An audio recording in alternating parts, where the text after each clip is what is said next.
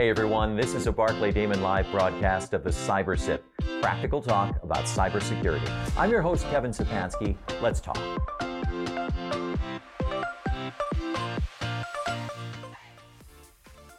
She is a partner in the Toronto office of Bennett Jones and Chambers, ranked in privacy and data. Ruth Promislow has been 20 years a commercial litigator, extensive experience in the data protection, privacy, and security space, and she is a thought leader in all of these critical areas. Ruth, thank you so much for joining us today. Oh, thank you for having me. So, I thought we'd start with a little reflection that leads into what I think is an important topic the US businesses doing business in Canada.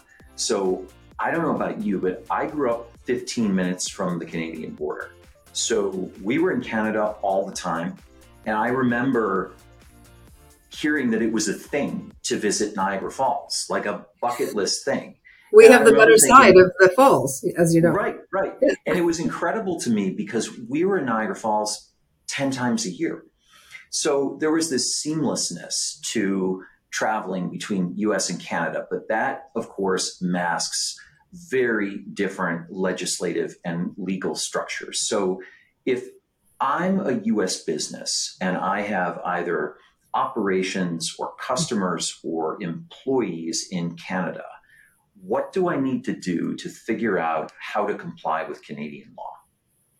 It, it is a very different structure, um, as you've noted. So, I mean, there's several, but I'll just sort of focus at high level. You know, first we have sort of a unique structure in that we have federal and provincial legislation in certain provinces both of which could apply in certain circumstances, or it could be the case that only one of uh, the federal or provincial legislation applies. Thankfully, on a principled basis, they're pretty much aligned. Um, but in terms of U.S. organizations doing business in Canada, a key difference between the U.S. and Canada is that we don't have this concept of PII. We have the concept of personal information, which is any information about an identifiable individual. So when we look at obligations under privacy legislation and we think about the obligation to safeguard and to develop policies and practices and to report breaches, that's all sort of a contextual analysis that um, includes a risk of harm assessment. So when you say there's no PII, it's just the concept is personal information. Does that mean any identifier is a name or an email address sufficient to trigger the law? Well, it could. So, for example, a list of uh, customer names associated with um, a convenience store or you know or Best Buy may not be particularly sensitive, but a list of customer names with an organization like uh, an addiction organization could be quite sensitive in that it's disclosing some personal information about the individuals that could give rise to some level of harm. And our definition of harm is quite broad in that it would include embarrassment, emotional distress, and things of that nature. So it really does require a contextual analysis where you look at, well, what is the harm that could come from the compromise of this list of names? And you can see how in one scenario there'd be no obvious harm like the Best Buy, and in the other there there could be. And so when we talk about safeguarding uh, and reporting breaches, you do have to be mindful of the the context, uh, and and that assessment has to be undertaken. So we're we certainly do have a concept of more highly sensitive information in that yes, what we call social insurance number, your social security number and income tax returns and driver's licenses and things like that will be deemed and, and, considered in almost all circumstances to be highly sensitive. And but but our concept of information to be protected is just any information about an identifiable individual. Right. That is definitely more strict than in the states. So what is it that triggers the application of canadian law ruth? Is it do you have to be doing business in Canada, or is it enough, for example, to have one or a few employees that live in Canada, even if they travel to the US to do their work? So I'll, I'll answer the employee question first, because the federal legislation only covers employee information for those uh, undertakings that are within the federal um, jurisdiction and, and, such as um, or oversight, such as banks and airlines and things of that nature. So at a high level, generally speaking, employee data isn't covered by the federal legislation. But for the provinces, certain provinces that have privacy legislation uh, that has been deemed substantially similar to the federal legislation, which just in short terms it means it applies. Uh, we have three provinces where that's the case, and that legislation does cover employee information. And there's no, this is another distinction between, I think, certain states and Canada. There's no special number, right? So if if you have an employee who resides in the province of Alberta, uh, then quite arguably you have obligations under the Alberta privacy legislation to safeguard, to um, afford the same level of transparency that you are required to do so, and uh, to notify of any breach involving their information that meets the, the threshold of notification. Um, in the same, so then turning to sort of customers, which would be covered under the federal legislation. If you're a US based organization, you have customers in Canada. I, I quite arguably that would be considered doing business in Canada. Um, I think it would be a hard argument to say you're not doing business in Canada if you make your products or services available to people residing in Canada and you know that they're ordering those products and services and you deliver it to them. I think that right. would be um, there'd be a fair argument that that is doing business in Canada. So to the extent that it, that an organization that's U.S. based does have customers or employees in Canada, then it does have to look at what regulatory obligations it may have because they are they are quite different and they're changing. But we'll come to that. Um, that's it. That's the that's the big news from Canada. Right. So it just strikes me that if you are a U.S. business in that situation, you want to make sure that you go to your US lawyer and that your US lawyer hooks you up with an experienced Canadian practitioner like Ruth, like Bennett Jones, so that you get advice on how to follow Canadian law because Canadian law is a different animal, right? Ruth, I don't practice Canadian law. Do you practice US law? No. Right. So it's you're really getting, you know, two important but very different sides of the same coin. You want to talk to your US lawyers about data protection and privacy stateside and your Canadian lawyers about those critical topics north of the border. Yeah. Okay, so you mentioned some statutes, and I know I wanted to talk to you about some hot topics in Canadian privacy law. And I have a, there are a couple of places I want to go, but I want you to take us wherever you want to go. What are the hot topics? What's happening up there? I know that both here in the States and in Canada, the legislatures are working to try to enact new laws with varying degrees of success. What are the hot topics and trends up there now? So we are uh, set to get new privacy legislation at the, the federal level. It's a complete overhaul of the existing regime. So our current structure is, you know, I'd say the legislation in place at present is sort of a set of motherhood statements with not, it's not very prescriptive in terms of where now, the. When you, can I stop you there? Yeah. When you say motherhood, I think it sounds like what you mean is these are sort of broad, laudable principles with not a lot of meat on the bone. Take all reasonable steps to protect information. Sort of that sort of right. these like you know things that you should do the real um, the precision about what the expectations are have come in the form of non-legally binding guidance documents and in the course of investigation decisions from the privacy commissioner so if you ask me what does the privacy commissioner think of this particular issue we can answer that and that would be based on their guidance documents and their decisions in various uh, investigations. So we do have insight into that, and the guidance we give clients is based on that, not simply on the plain wording of the legislation. But in terms of the changes coming, we are set to move toward a, a structure that's much more closely aligned with GDPR. It's still in draft form, but we have every expectation that the legislation or that this bill will in, in a very similar form or precise form become legislation, particularly because Canada stands to lose its adequacy decision in, under EU law if we don't reform our privacy legislation. Our adequacy decision, which we have, is based on our existing legislation, which is considered to be fairly outdated. Uh, so, so, the new regime, sorry, go ahead. No, no, I was just going to say, you mentioned GDPR.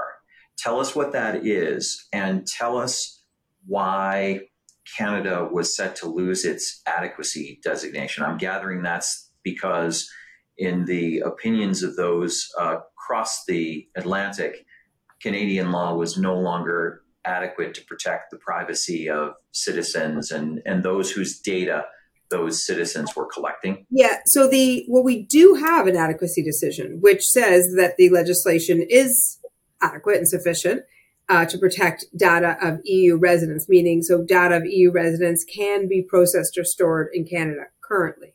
There is genuine fear that we will lose that with an impact on our economy. I see. And so you can see that's a driver for uh, the new federal regime.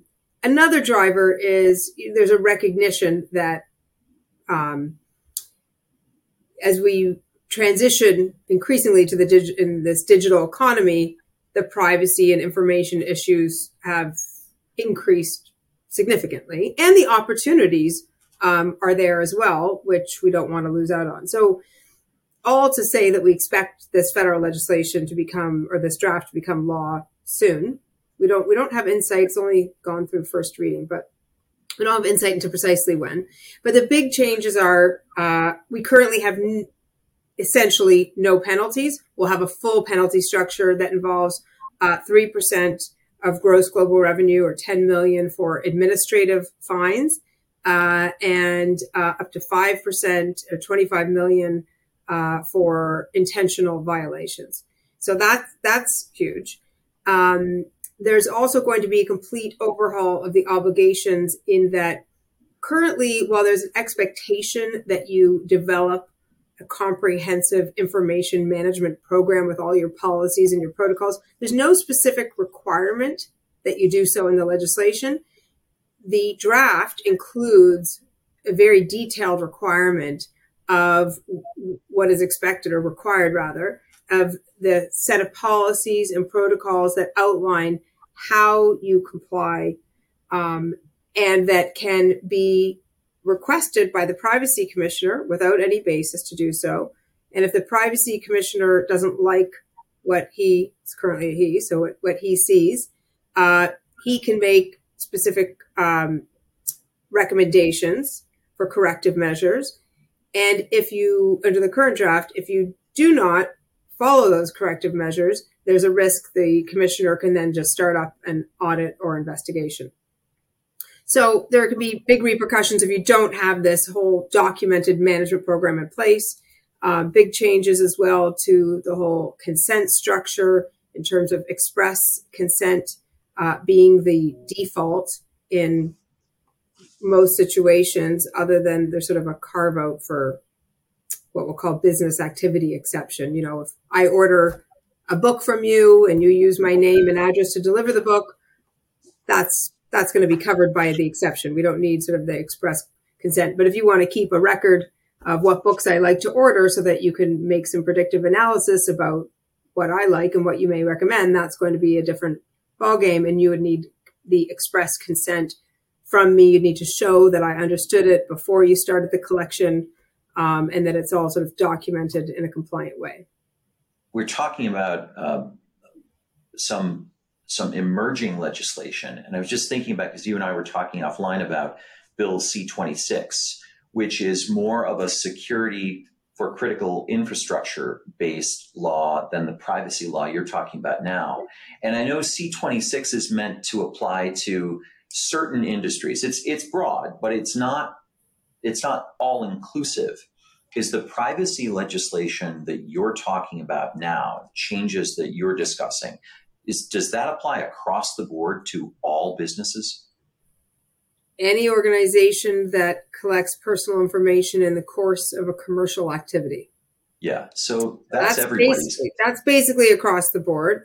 Um, yeah. Even nonprofit organizations can fall under that to the extent that they're um, fundraising. So that collection of your fundraising list would be subject to that. Um, so that is across the board. And you're right, C26, it had the scope of it hasn't been clearly defined because there's just been the the first draft that was tabled in the spring.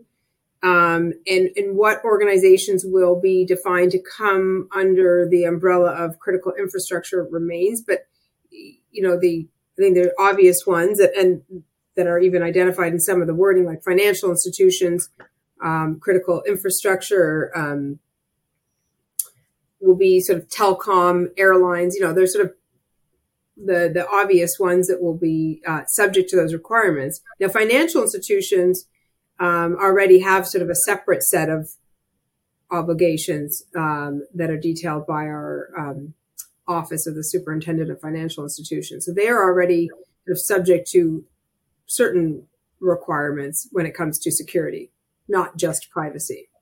Right.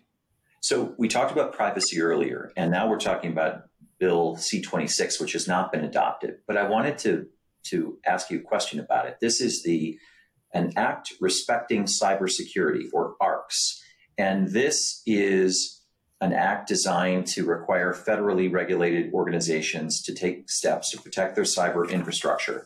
And it, something in the in the draft dovetailed with something you said earlier, and I wanted to read it to you and ask about it. So one of the things that part two of ARCS would require is the protection. An organization has to protect critical cyber systems from being compromised. So that when I read that, I thought about something you said earlier. That sounds more like a motherhood type requirement. And you referred to these broad requirements and then guidance when you were talking earlier about the proposed legislation. So, where is it? I take it it's not in the act, um, or maybe it is. How does an organization subject to Canadian law know what steps it needs to take to protect its critical systems from compromise. Can they find that anywhere in regulations or regulatory guidance? Not not yet. And I, I'd expect that with this legislation, there will be some regulations issued under it that would give um, a little bit more precision. I mean, as you know, it's it's hard to be too prescriptive when it comes to security because it's a moving tar- target and yeah, it really standards. is. Um, and I, I would think it's fair, you know, in the absence of any particulars about what's expected, we would typically look to uh, well regarded frameworks like NIST or, or, things like that for uh, an approach to security. Um, a lot of the industries that will be covered by this legislation are probably at the more sophisticated level of security um, but certainly not all. And that, of course, is the concern for Canada is that it's uh, one weak link in our security, um, in our sort of economy, and that could pose problems for many. Um, so I do, I do think there'll be guidance documents. That would be the expectation. I would expect there'll be some more particulars in regulation, and in the absence of anything, the experts will turn to what is industry standard and um, what are well regarded frameworks for approaching security risk.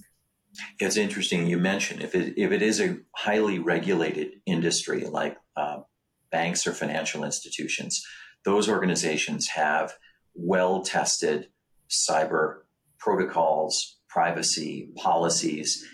Small businesses, manufacturing, and others doing business cross border may not have those things in place. I know we have one more topic, but I, I wonder do you have an, uh, a, a, horror story, if you will, you could share with us about something from your experience of a, a US business finding out too late that it was not in compliance with Canadian privacy or data security law? Uh, I know it happens, but can you talk us talk to us about one of your experiences?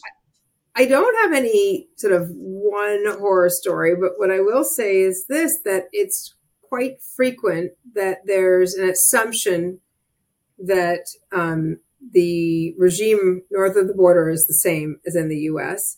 And when it comes, when the matter may come to us one way or the other through a breach or in the course of some questions that arise, but you know, it's it's evident that there hasn't been an accounting for the types of regulatory issues that you have in Canada. So, for example, just a data mapping, you know, that would be right. it's not it's not currently prescribed in our privacy legislation, but that would be, uh, in my um, assessment, first critical step in both privacy and security. How do you protect what you if you don't know what you have? How are you protecting it? So very rarely do we see that proper kind of data mapping. And I think that is sometimes comes from the US approach of, well, we don't have any driver's licenses, we don't have any social security numbers, so we're okay. But you do have a lot more than that, that together can be quite sensitive. Um, and so generally, I think in terms of compliance, you know, it's so much easier to build from the ground up. It's very hard to sort of plop compliance on top of existing operations and policies and protocols. And um, when it's an afterthought, then it becomes much more expensive to deal with. Right. Well, we'll come we'll come back to this at the end. I just think the takeaway here is if you're a U.S. business working in any form or fashion north of the border, you've really got to get on top of this early and often through U.S. counsel coordinating with Canadian counsel. And I guess, Ruth, that leads me to one last uh, topic I wanted to ask you about. If, if there were two or three things that uh, you had to tell every US business with operations in Canada they need to be mindful of, what would those things be?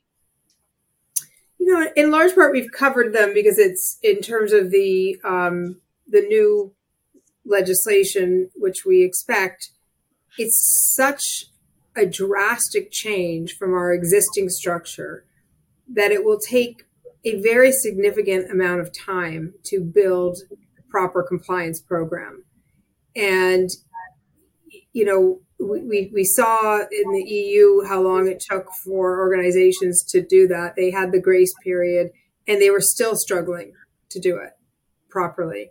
Um, so I would say, given that we know that change is coming, uh, organizations would be wise to sort of start that process now of asking those questions internally to start pulling together the information they will definitely need under the new legislation. And quite arguably according to you know certain privacy commissioner positions that you do need right now um, that's that's number one. Number two a point that i didn't highlight and i'll highlight now in the draft legislation is service provider exposure. So under uh, the draft, service providers to organizations that collect or direct the collection of personal information will have direct obligations under that legislation to safeguard and to report breaches. Um, to the to the organization, not directly to the individuals or the commissioner. But there's also yeah. Can I jump in and just ask you to define for us when, when we're talking about service providers? Some of us may know, others may not. These are vendors of what different types, Ruth? Well, any any any organization. Lawyers. Well, that's an interesting. It, it hasn't been uh, defined, um, or I, I don't, or in the definition, I don't know that that has been that issue's been thought through. But any organization that would offer or deliver services to process or store information. So I don't know that lawyers would be captured because we're not offering that service. It's not it's not part of what we do. We may come in custody of information through the course of delivering our legal services. Um, but to the extent uh, you're an organization that just stores information or it goes over to the US to an affiliate organization or a stranger organization to um, to process for the purposes of marketing information, those entities will have direct obligations and direct exposure to those penalties I spoke of.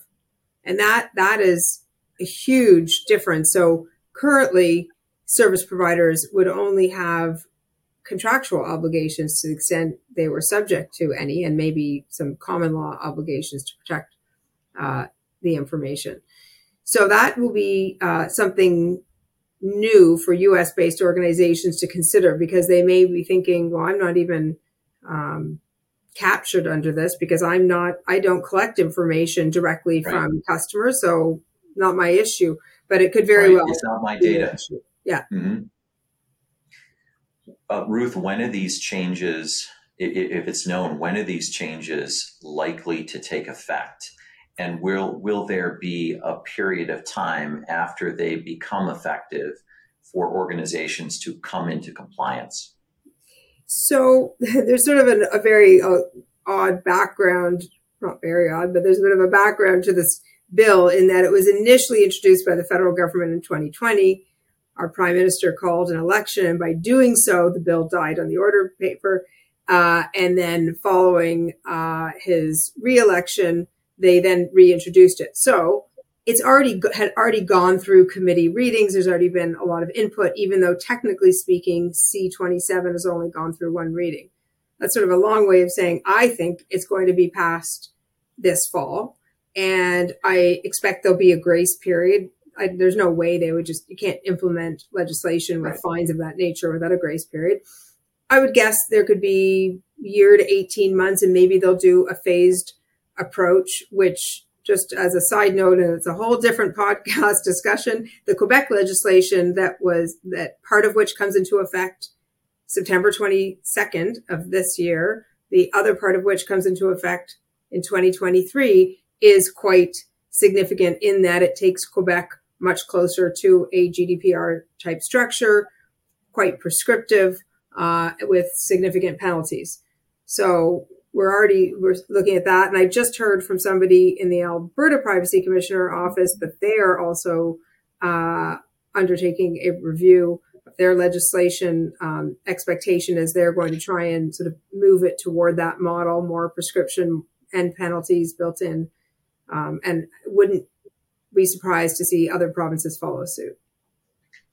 So, to sort of sum up here, Ruth, what I'm hearing is that sometime in the next few months, there are going to be some dramatic changes in Canadian privacy law. There could well be an explosion or great expansion of liability on the part of service providers. And the long term trend is for Canada to come more in line with Europe and the general data privacy regulation than perhaps the United States, which has 50 different sovereigns, each of which imposes its own law. Yes, although with the um, qualifier that we do have that provincial federal structure. So as these things move, there could be some inconsistencies as between the provincial and federal regimes. And at the same time, you could be subject to both. I don't expect any significant inconsistencies, but um, it's just that it's this odd scenario. There are certain scenarios where there can be concurrent jurisdiction at both levels. It sounds like that's all the more reason for an organization to start today thinking about what steps it needs to take to bring itself into compliance with Canadian privacy law, be mindful of the changes, and be prepared to upgrade in order to meet the new legislation. Yeah, I think that's fair.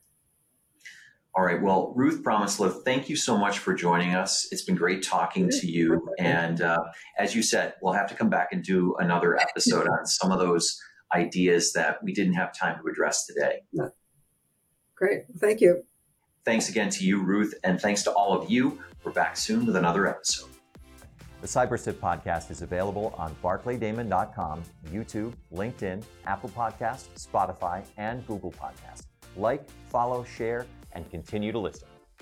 This material is for informational purposes only and does not constitute legal advice or a legal opinion. No attorney client relationship has been established or implied. Thanks for listening.